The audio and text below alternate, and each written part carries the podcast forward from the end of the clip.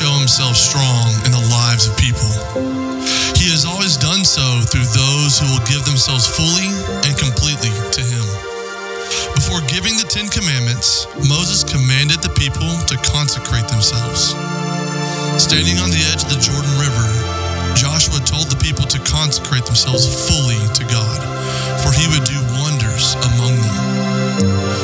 Jesus calls us to love him, not with part, but with all our heart, all our soul, all our mind, and all our strength. Nothing held back, nothing separated, not ten percent, not ninety percent, one hundred percent.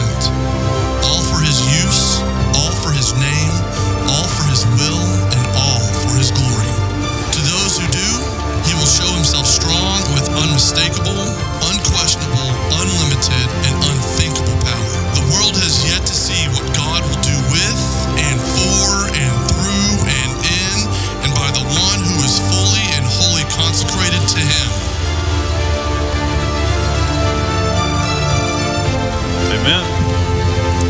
You know, there's so many things that we pray for, and sometimes the answer comes, and the first thing that we start doing when that happens is think, well, that's probably just a coincidence. It's just happening at the same time. Or it's probably just, I mean, who knows? That probably is really not the real answer for the thing I've been praying. Anybody ever done that before? Hello? Yeah, me. So the church, us, and many other churches for some time have been praying for revival to come in our land. Amen? It looks like there could be some beginnings of that as of now. I see it here in our church, but I'm talking about at a different level. If you've watched any news reports, you know that there's something going on at Asbury College uh, in Kentucky, right? Is that where it is? They are now in, well, back on February eighth, they had a chapel service. It's a Christian college. After the chapel service, students stayed and continued praying and singing. And they continued singing and praying. That has continued now for, what is today, nineteenth? eleven days, nonstop.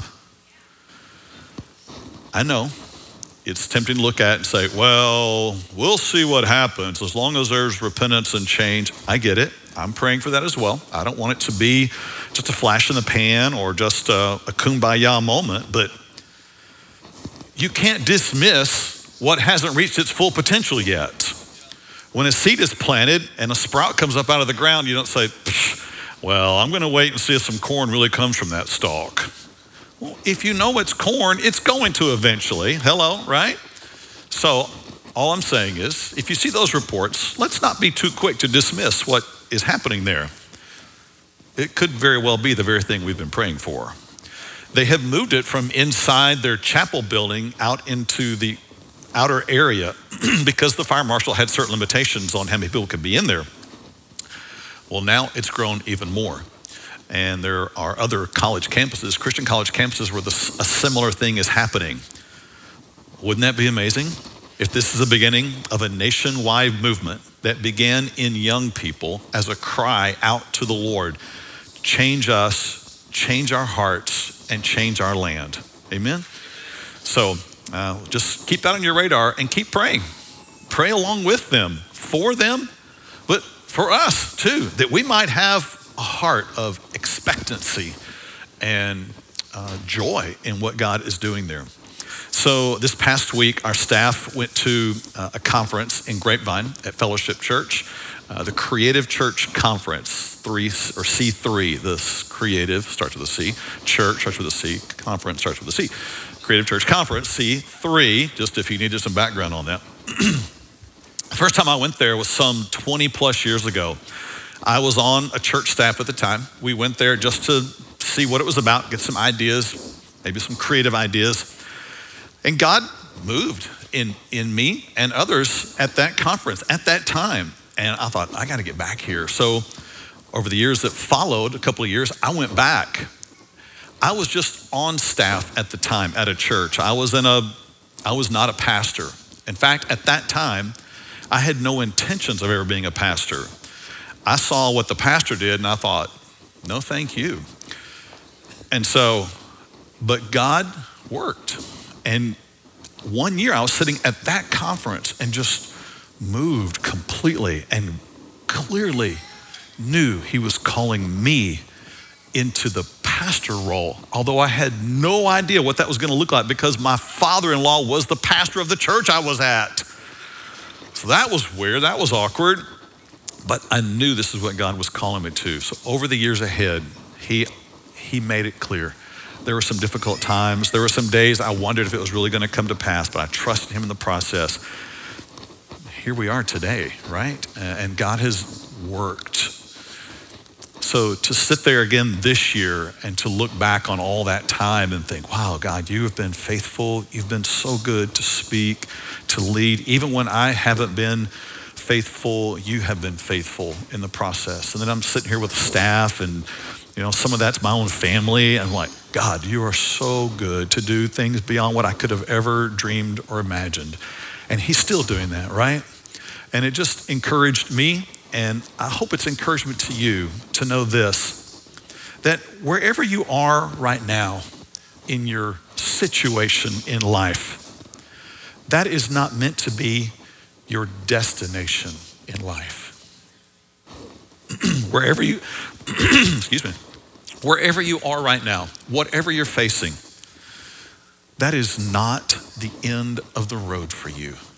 God has a purpose to work in and through and do in us more, exceedingly and abundantly more than we could ask or think. And all he looks for are those who will say, yes, Lord, whatever it is, I will walk the path and I will do what you called me to do. So I know just from my own experiences that sometimes we start off well on that course. You know, it's like a race and you start off running like, yeah, I got this. And you get into the race, you get a few laps in, you're like, oh Lord, I'm getting tired. Oh Lord, I don't know about this. Oh Lord, this is a bit more than I thought.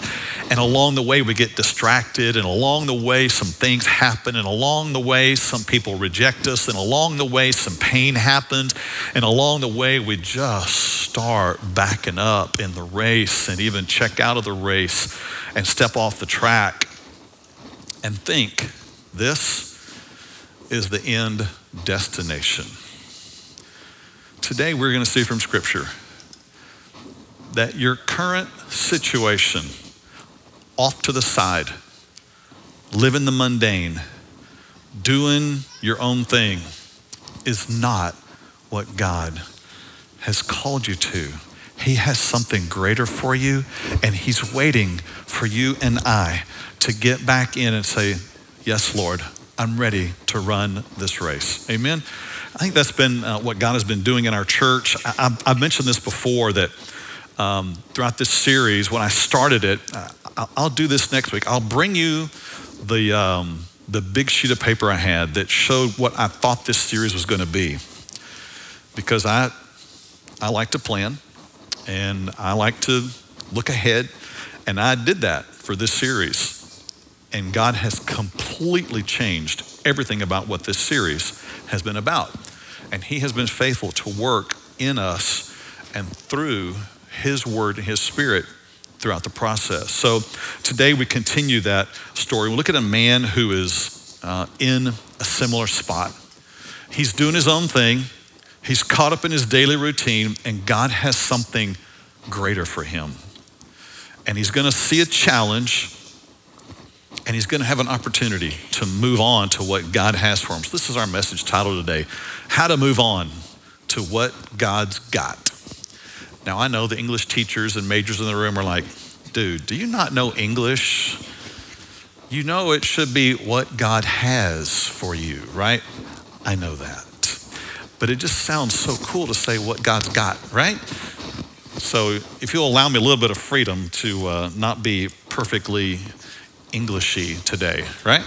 All right, so um, um, that's our message today. Let me show you our, our weekly reading this week for, from the Bible. If you'd like to follow along, feel free to take a picture of the screen. It'll be on social media, it'll be on the app this week.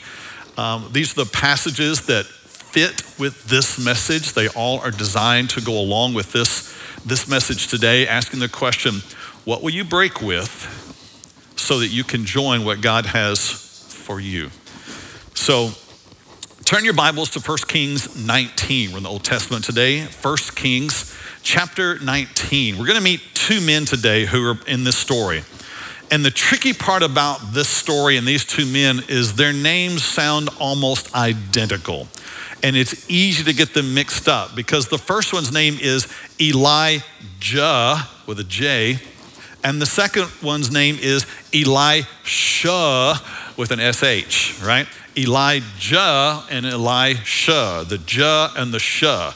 But I'm gonna call him Elijah. I'm not gonna call him Jah and Shah, even though that'd be fun to do. Uh, Elijah and Elisha, they actually are not related. It's not like their mom thought, oh, this will be cute, Jah and Shah. Hey, Jah, Shah. No, that's not what this is.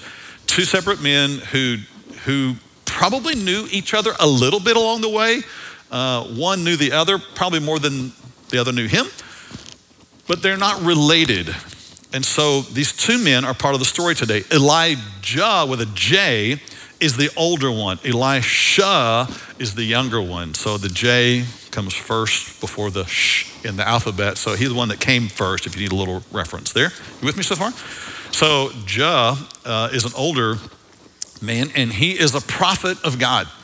God has been using him in his life to speak and do powerful miracles.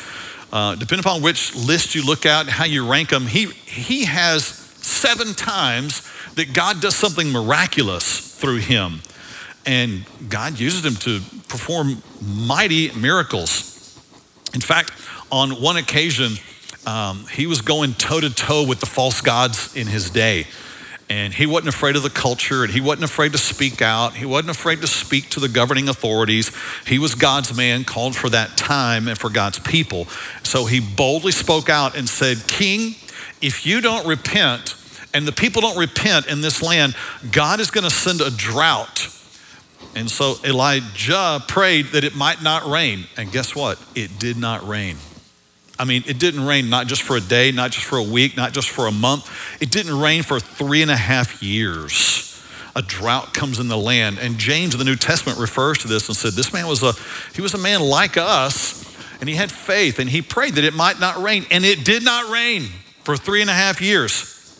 So Elijah ends up going toe-to-toe with the false prophets of the day, and they have a showdown to see whose God is really God. And he challenges them and says, hey, if your God's really God, prove it. Have him send down fire and lick up this sacrifice. And so they agreed to the battle. And so they set up their altar. Elijah set up, set up his altar, and they prayed and they sang and they did all kind of mayhem that day. They cut themselves to try to appease the gods that didn't exist, and nothing happened. Elijah said, all right, my turn, after he sufficiently mocked them and embarrassed them, by the way. Um, he said, okay, my turn.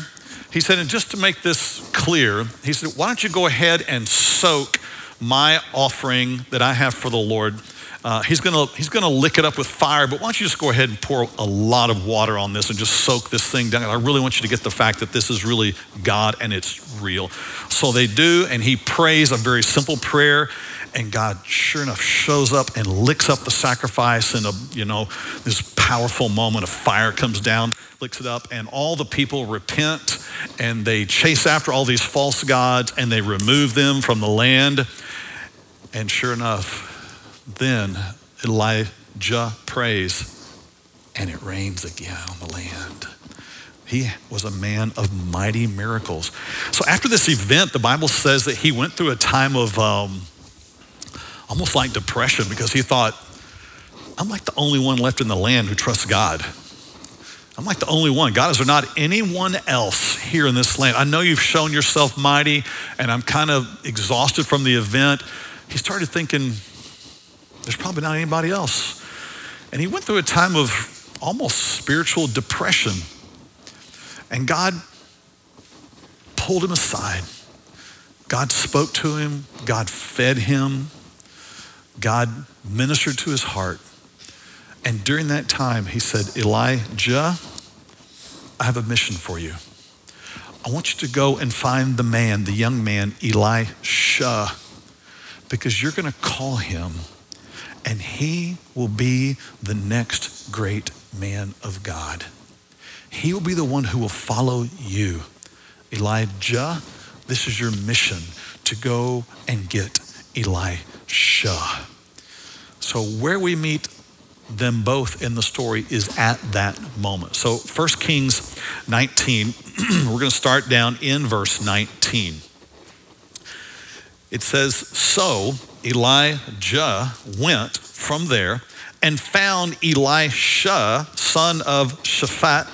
He was plowing with twelve yoke of oxen, and he himself was driving the twelfth pair.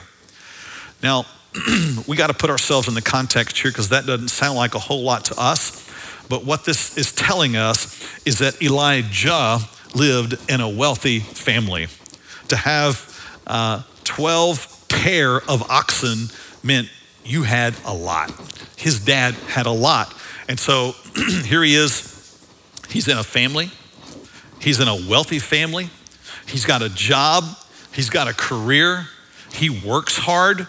He's driving the twelfth pair of oxen. He's got this routine. He's got his life all established. He's probably heard of Elijah because they just went through three and a half years of no rain. He probably knew who that guy was, who prayed for that to happen and who prayed that the rain might come. And so there they are. He's plowing, he's doing his thing, he's going through his routine, doing his life, and God is about to show up in his life in a very powerful way because God knows exactly where Elisha is. So if you want to get on to what God has for you, this is, I'm, I'm praying all of this and saying all this to myself today as well. If you want to get on to what God has for you next, you have to know that God meets you where you are. Doesn't matter where you've been. Doesn't matter what you've done. Doesn't matter how much you've failed. Doesn't matter how messed up you think your circumstances are. You are not too far away from the grace of God. He knows where you are. He knows what is going on. And he knows how to find you. Not to come down and hurt you, but to come and seek your heart and to show you what he has for you. And that's where he meets us, is right where you are. This morning, we're in a perfect spot to hear. We've put ourselves in the posture to listen to God's word. We've put ourselves in the posture to hear his spirit. This is a great moment this morning for us to hear because he knows where we are. Amen? He's not looking for those who have the perfect track record, who are super popular, super talented. In fact, those really aren't on the criteria list. He's looking for those who will listen and will say, yes, Lord, I want you to be Lord of the all. So our story goes on. We get into the next part of verse nineteen. And it says, Elijah went up to him and threw his cloak around him. Now, once again, we got to put ourselves in some context here because that just sounds weird for us today. Nobody wears cloaks unless you're a superhero today, right? And that's no one here that I'm aware of, at least in the physical realm. A cloak, that's not something we do much with today, but in that day, it was common for people to wear cloaks. Uh, more like, uh, another word is a mantle, or what we might call a cape, something that you wore over. In fact, I have one today that's kind of like that. And um, so if you were a person who had authority or title or position, you might wear a cloak. I probably should have took my coat before I wore my cloak. But this would be something like that. Now, this would have been a, a more wealthy person's cloak, right? And so they would wear this, and it provided some, you know, physical warmth, I guess, and covering in that day. But it was more symbolic of the position you had, the calling that you had. And Elijah, who had been a prophet for now some twenty plus years, he's wearing his cloak. And everyone knows him by this. Oh, there's Elijah. You, we know that's Elijah. We've seen him before, and he has on the cloak, the mantle, the robe of a prophet. Here's the man who speaks for God. And so it was common custom for a prophet to wear that. The priests had a certain uh, attire that God had given them to wear, but prophets wore something different. But they were recognized by their cloak. This meant, here is the authority of God on this man. Here is the power of God. Here's the calling of God upon him. Here's the presence of God with him. Here is his purpose. Here is his position. Here is what God has called him to. Here is his anointing, his calling, his purpose, his power. So every time Elijah put on the mantle, he, he had to know, I'm stepping into all that God has called me to. I represent him. So wherever I go with my mantle, with my cloak, I know I must walk as a man of God. I must walk in truth. I must walk in integrity. I must uphold the office to which I'm called to. So here we find Elijah doing what God called him to do, go in search of Elisha. And so when Elijah sees Elisha, he's in the field. I mean, he's out there working it with, with the oxen. I mean, he's probably dirty. He's probably, you know, up to his knees in some mud from all the rain that has happened after they hadn't been here for three and a half years. And he's working it. They've got twelve pair out there. He's working one pair himself. The workers are all going. They're doing their thing. They're working hard. He's sweating. It's been a day. And all of a sudden, Elijah shows up and he's wearing the mantle. He's wearing the calling of God. And what does he do? Elijah takes off the mantle. This is your moment, Jerry. I didn't tell Jerry ahead of time. Come on up. This is the moment where he comes and he puts the mantle on Elisha. Yeah. Doesn't he look good? Yeah, stay right there for a second. Don't leave with the anointing yet. In this moment, a powerful moment, God was saying to Elisha, God has a purpose for you. You're about to be the next man. About to be the guy who is going to hear from God. His presence is going to be with you. His power is going to be with you, and you're going to speak. And everyone will recognize that you are the man who speaks on behalf of the Lord. It's this powerfully symbolic act. There's not much recorded here that Elijah says to Elisha. He just puts the cloak on him and walks off. But Elisha would have known, I've just been called by the great prophet. He wants me to join him. He wants me to learn from him. And he has given me his cloak. Wow, what a powerful moment as he puts his cloak around him. Because Elisha is about to have to make a very significant decision. He had a successful job. He's got his life mapped out. He's got a profitable family. He's secure. He's got his own thing going. And all of a sudden, God shows up when he didn't expect it, but God knew where he was, and he came to meet him, and he came to call him. And he did so with his cloak. All right, give Jerry a hand. I'm gonna let him hand me back the cloak for just a moment. So this is what's happening so far in the story. And we're gonna take this just a little piece at a time here because it's important. It's important what's happening here. And you have to know this if you wanna get on to what God has for you next. God, God calls you to what you never expected. For me, it was ministry. I never expected that. I was headed down the path to be an architect. That's what I was studying in school. I never had ministry on my mind. Then later there was this other time that I told you about earlier where it was to be a senior pastor. I never thought that was going to be me. And you might say, I'm not looking to go in any kind of ministry. I understand. I'm not talking about just ministry today. I'm talking about a life that is a calling to follow Jesus Christ in every part of your life, so that you pick up a new calling and identity to say, I'm going to be a Jesus follower in my life. And everything about me will be known by that calling. In my job, I'm going to be a Jesus follower. When I'm driving down the highway, I'm going to be a Jesus follower. In my family, I'm going to be a Jesus follower. In my sphere of influence and friend group, I'm going to be a Jesus follower. As a husband, I'm going to be a Jesus follower. As a wife, I'm going to be a Jesus follower.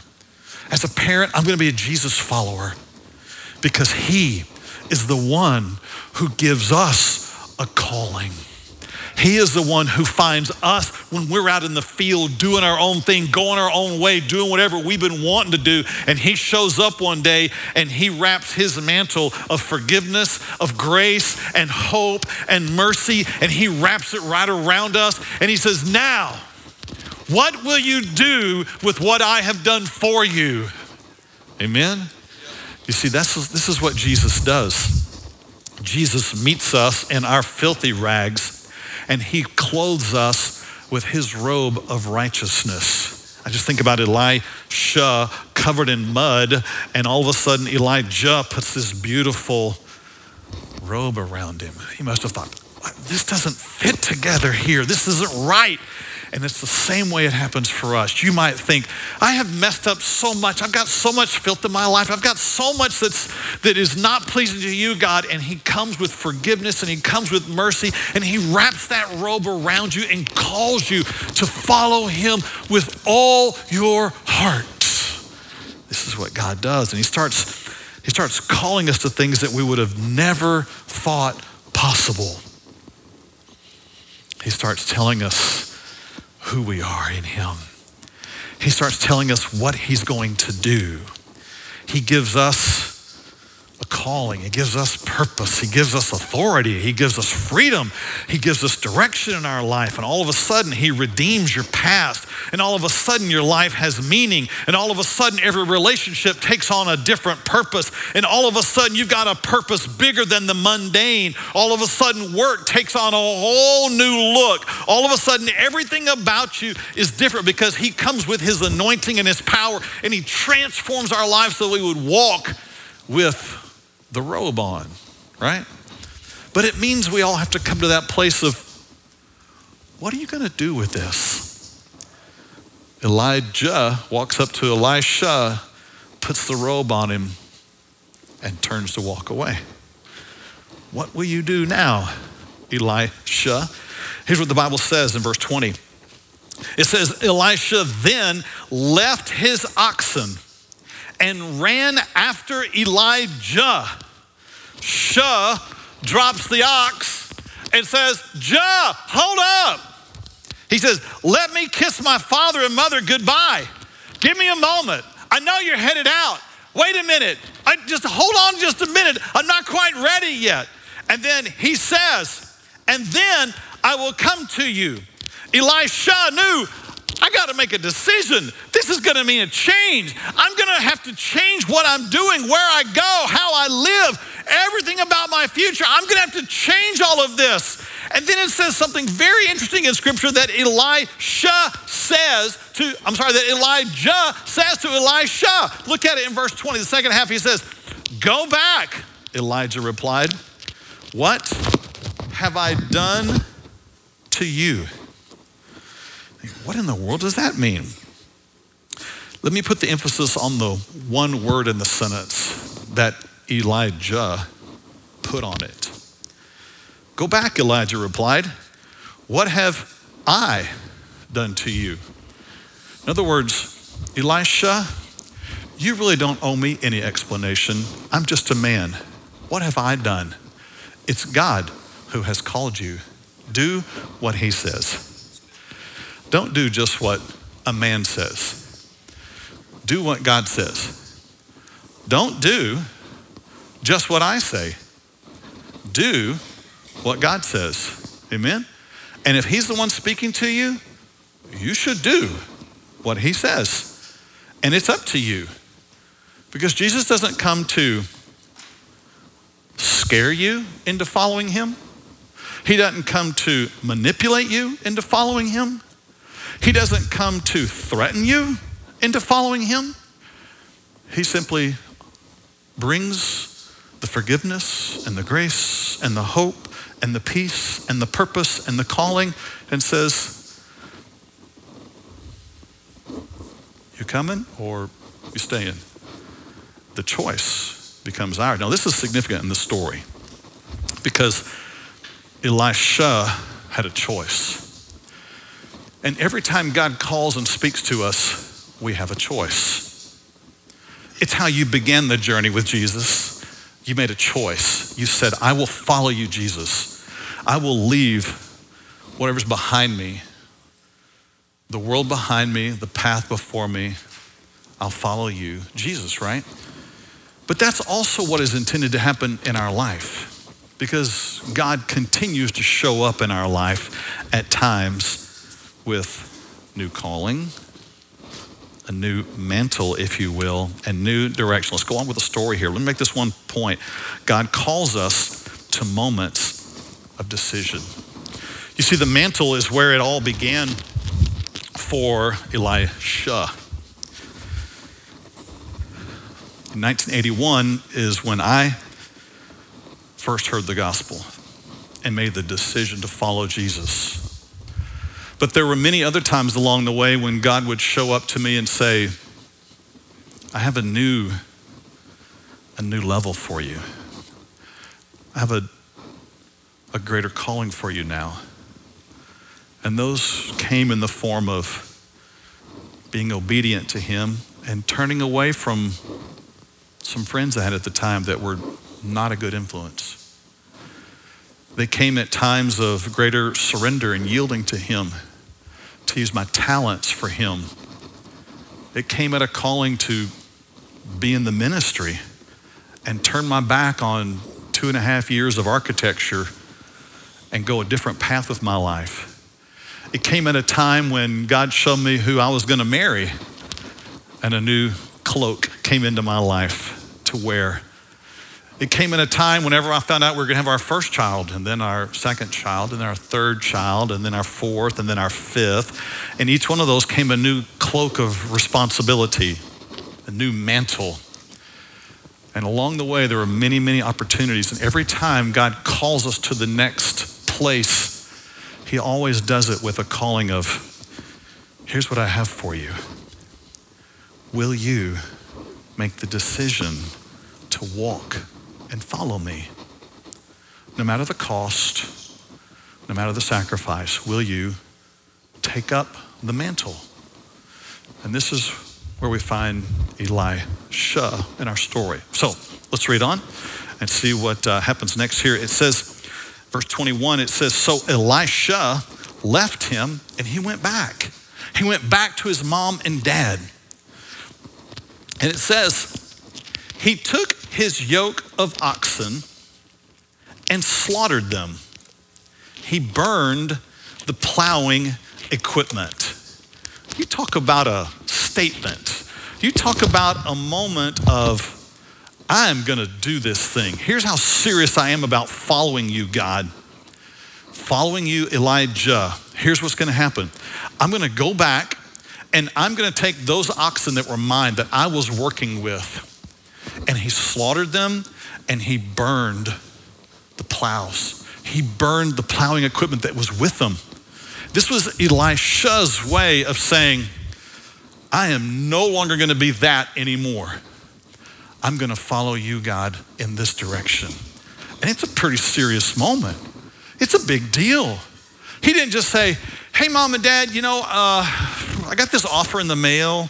I think I'm gonna try it. Just few weeks, see what happens. I, it's a trial thing. I, I'll come, I'll, I'll probably be back. I, I just need to see what this is about. No, this wasn't a temporary trial run. This was not, I'm gonna kick the tires on this deal and see how it goes. No, Elisha knew that if he was going to follow God, it meant he had to burn the past. He had to leave where he'd been. He had to take his old life and say, I am coming to an end with this. I'm closing the books on this end. I am through here with this. I was here, but now I'm going here. And it's so important for us as disciples to see this today as followers of Jesus. If you're gonna keep following him and what he has for you, there have to be regular times in your life where you say, I'm going to intentionally put up a moment here that separates me from my past, that separates me from what I used to be, that separates me from what I used to do, that separates me from the crowd I used to run with, that separates me from the way I used to think, that separates me from the way I used to believe, and to put all that behind and say, I'm done with it, so significantly that you burn it all up. It's important. In fact, it's essential. Elijah wasn't gonna get to be all that God had for him through just kicking the tires on the deal and see if it worked out. Give it a shot. No, to experience all that God has for us, you have to get into all-in mode. You have to be willing to burn the bridges. You have to be willing to cut off all options. Faith always makes a break with the past.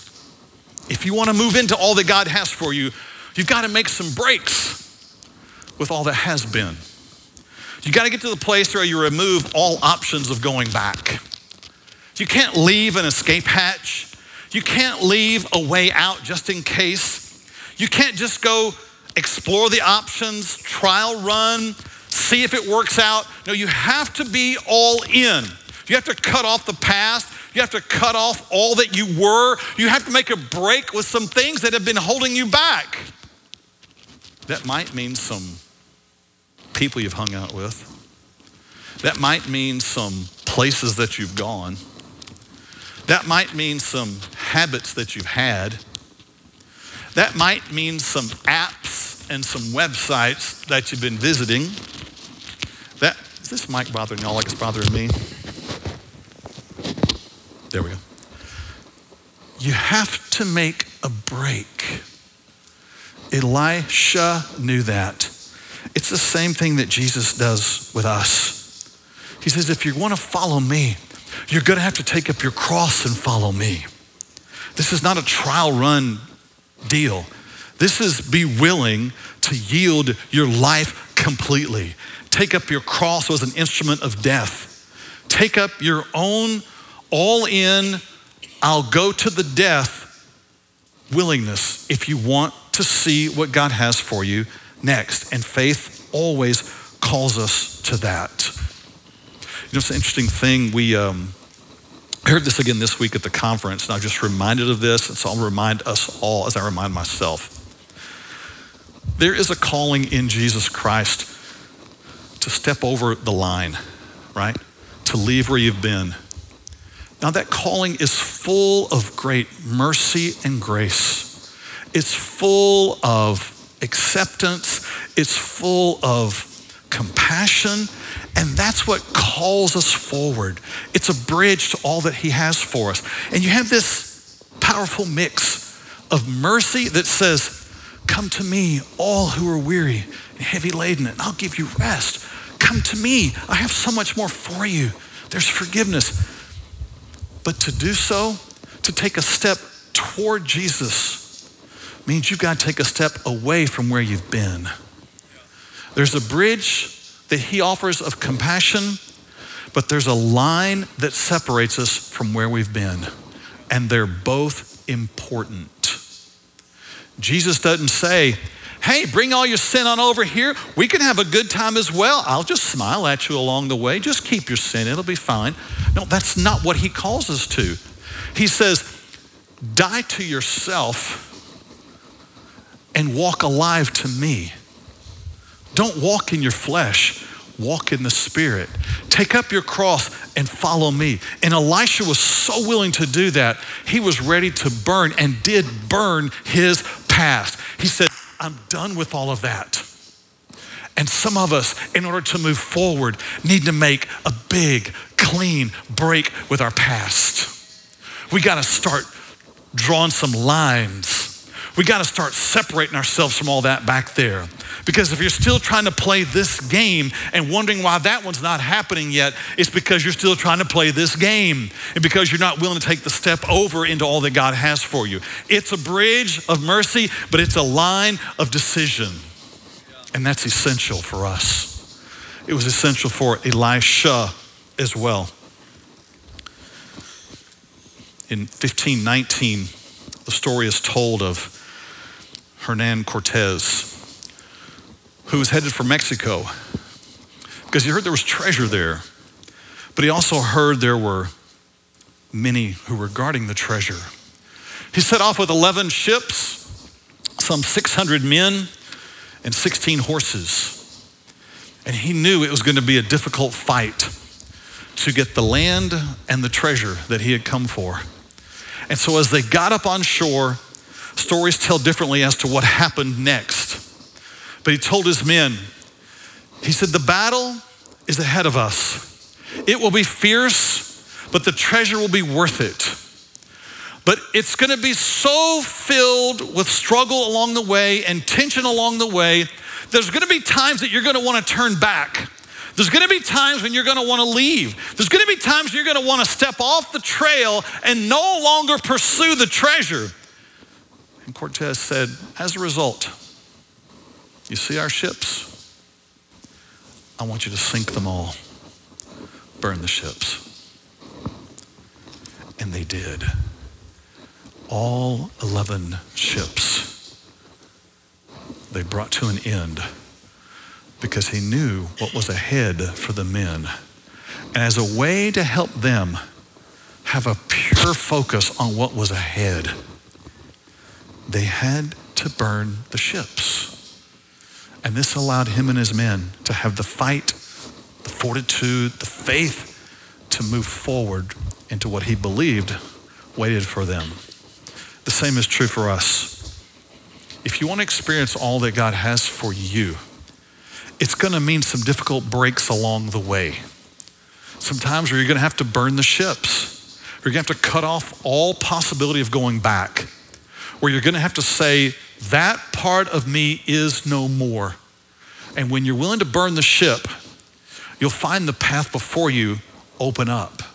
This is what happens for Elisha. So it says that he goes back, he burns the plowing equipment, he sacrifices the oxen, but it says he did so for this purpose. In verse twenty-one, the last part, it says, he did this to cook the meat and gave it to the people and they ate.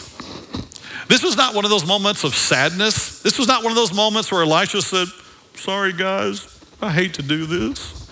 I hate to say goodbye to old Bess, but we're gonna have to take her anyway.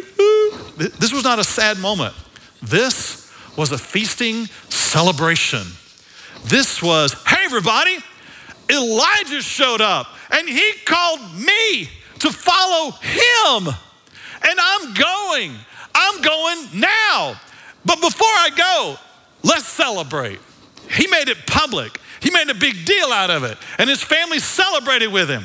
He didn't say, hey y'all, I really don't know what's gonna happen with this deal. We're gonna try it. This guy seems a little screwy to me, but we're gonna do this anyway. That's not what happened. He was totally all in. He went all in on the deal. He burned everything he had. They celebrated because faith always celebrates and tells others. You know that's why Jesus called us to be baptized, right? It's a way of celebrating and telling everybody else what God has done. He's changed me and I wanna make it public. He's changed me and I wanna tell somebody. And it becomes this powerful picture over and over again of transformation. That's why when God starts working in your life, it is important that you tell somebody. Don't keep it a secret. Don't not tell your spouse. Don't not tell your kids. Don't not tell your friends.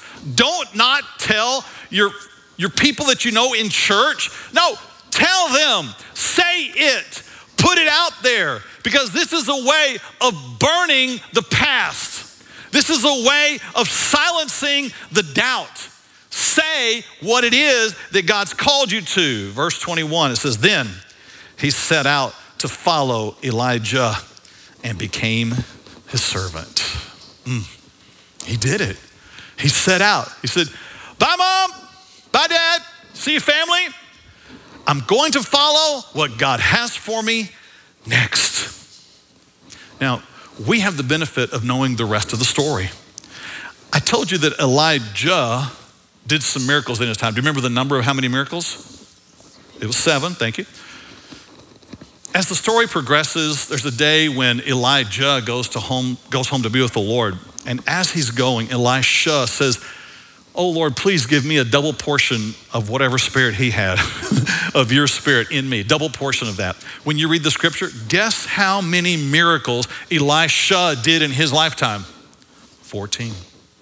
God powerfully worked through Elisha. And the story of scripture tells that. God did a, a miracle through Elisha that saved the life of a widow and her son. God did a miracle through Elisha and fed one hundred men.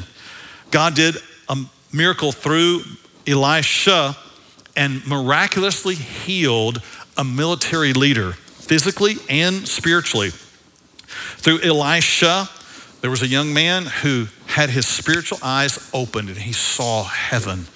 Through Elisha, there's this very unusual story of a man who was swinging an axe, and when he reared back with the axe, the head went, and it landed in some water and went, boom. Elisha showed up, prayed to God, that axe head rose up and floated on the water. Crazy story. There's a great spiritual lesson in that, by the way. Uh, Elisha was a man that God used to speak to many leaders, national leaders, and God spoke through him. But none of that could have happened if Elisha did not make the hard call to choose to leave some things behind. Because this is what faith does. Faith owns the robe and takes the step.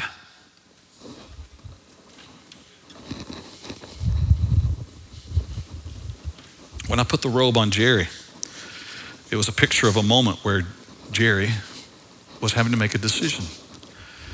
Do I keep this thing on? Do I wear this?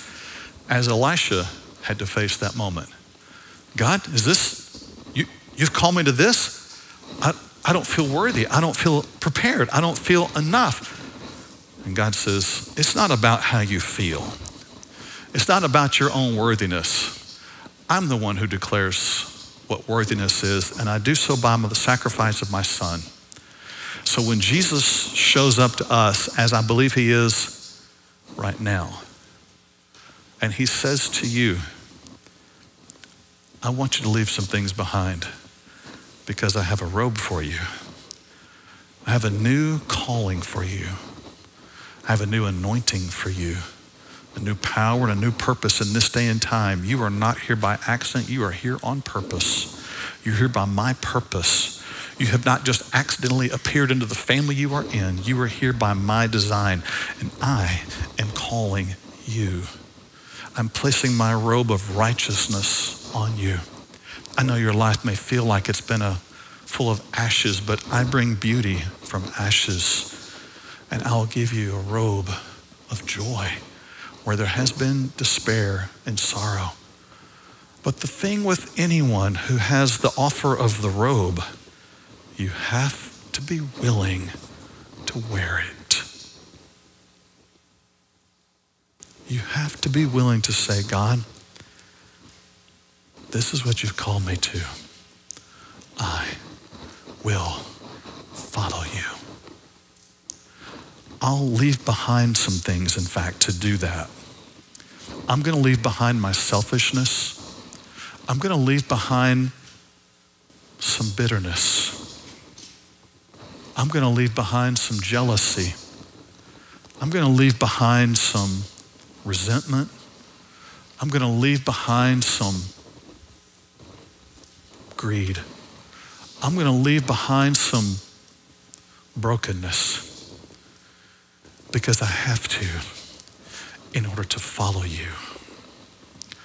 I don't know what God is asking you to leave behind, But I'm pretty confident for all of us, there's something or some things, amen? That he is saying, I have so much more for you. If you'll wear the robe I have for you, I'll show you it all. I'll do it. I'll do it in your mind. I'll do it in your heart. I'll heal what has been broken.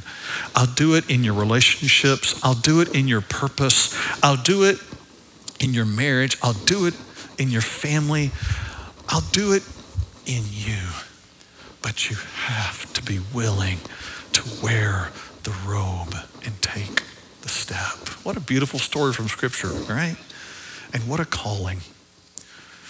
Would you bow your heads with me as we take a moment to really deal with what God is calling us to? And I don't know what it is for you. Whatever it is that he's saying to you, hey, why don't you burn that? Why don't you leave that behind? You won't need that where we're going. It'll only be a harm to you.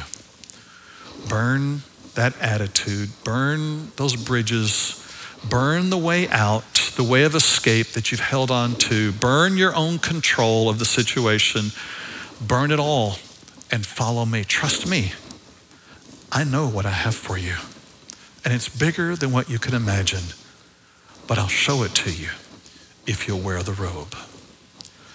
Father, I thank you that while we were sinners, you sent your son so that we could wear his robe of righteousness. And now you call each of us to new places of obedience, new places of surrender, new places to follow you. And in return, you ask us to leave behind some things. So today is that day.